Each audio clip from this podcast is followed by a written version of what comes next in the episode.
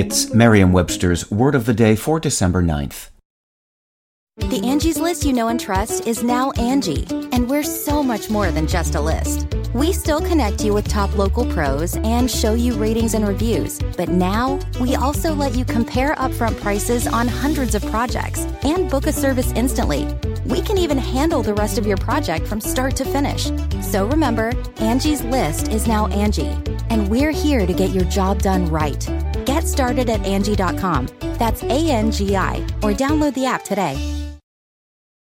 Today's word is expeditious, spelled E X P E D I T I O U S. Expeditious is an adjective. It's a formal word used to describe someone acting in a quick and efficient way, or something done in such a manner. Here's the word used in a sentence from the Daily Record of Baltimore.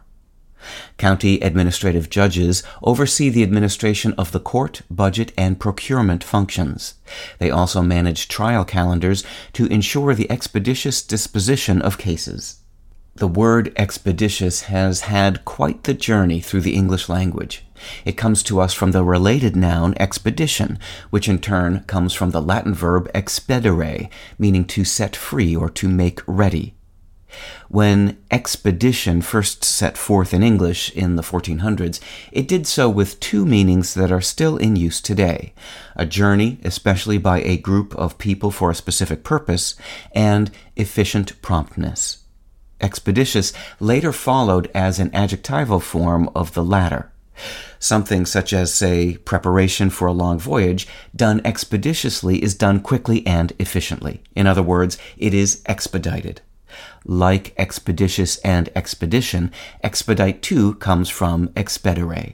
With your word of the day, I'm Peter Sokolowski.